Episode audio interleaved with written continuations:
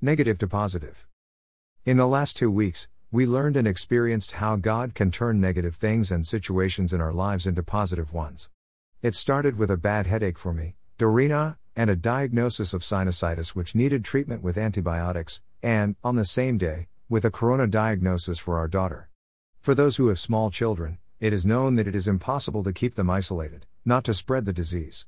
They go everywhere, touch everything, and if is like our daughter, who understand love through physical touch, you are in big trouble.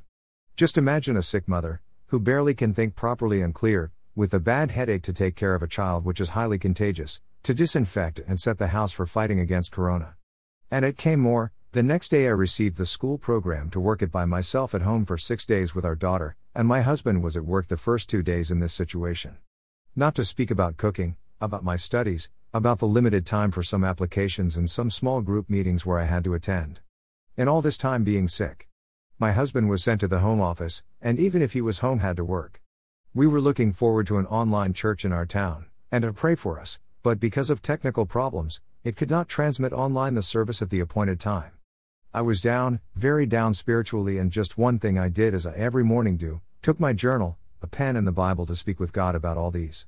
Two questions I asked God 1. Why did my daughter go through such an experience? 2. What is for me to learn from all these? After a while, I received answers from God.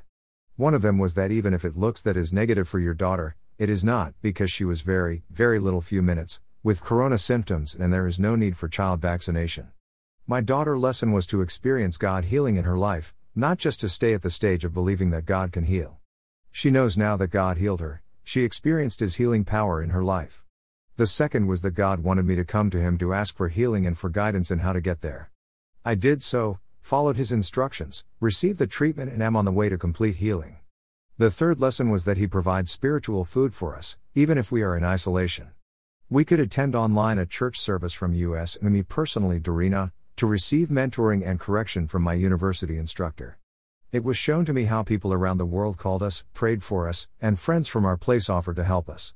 Fourth lesson was that before going to help others, God want us to take care first of our family. He made it very clear that if our family is not in order and okay, if the needs of the family are not fulfilled first, we cannot go to serve or help others. It is impossible to do it for others if we do not do what God commanded in our family first. He reminded us of the priorities family after God, and before church, work, and so on. We have seen how God moved the heart of our daughter teacher who is Muslim, to call her daily to speak with her. God showed us that all that was looking negative, He turned in positive, he revealed himself through experience to us, and we know now, from experience, that He is our healer, provider, protector, comforter, and hope, our God Savior and the Lord of our lives. At last, we went out from quarantine and isolation. We praise God for letting us know Him and His power at work in our lives, and we praise God for His goodness towards our family. Celebratory gesture, celebratory gesture.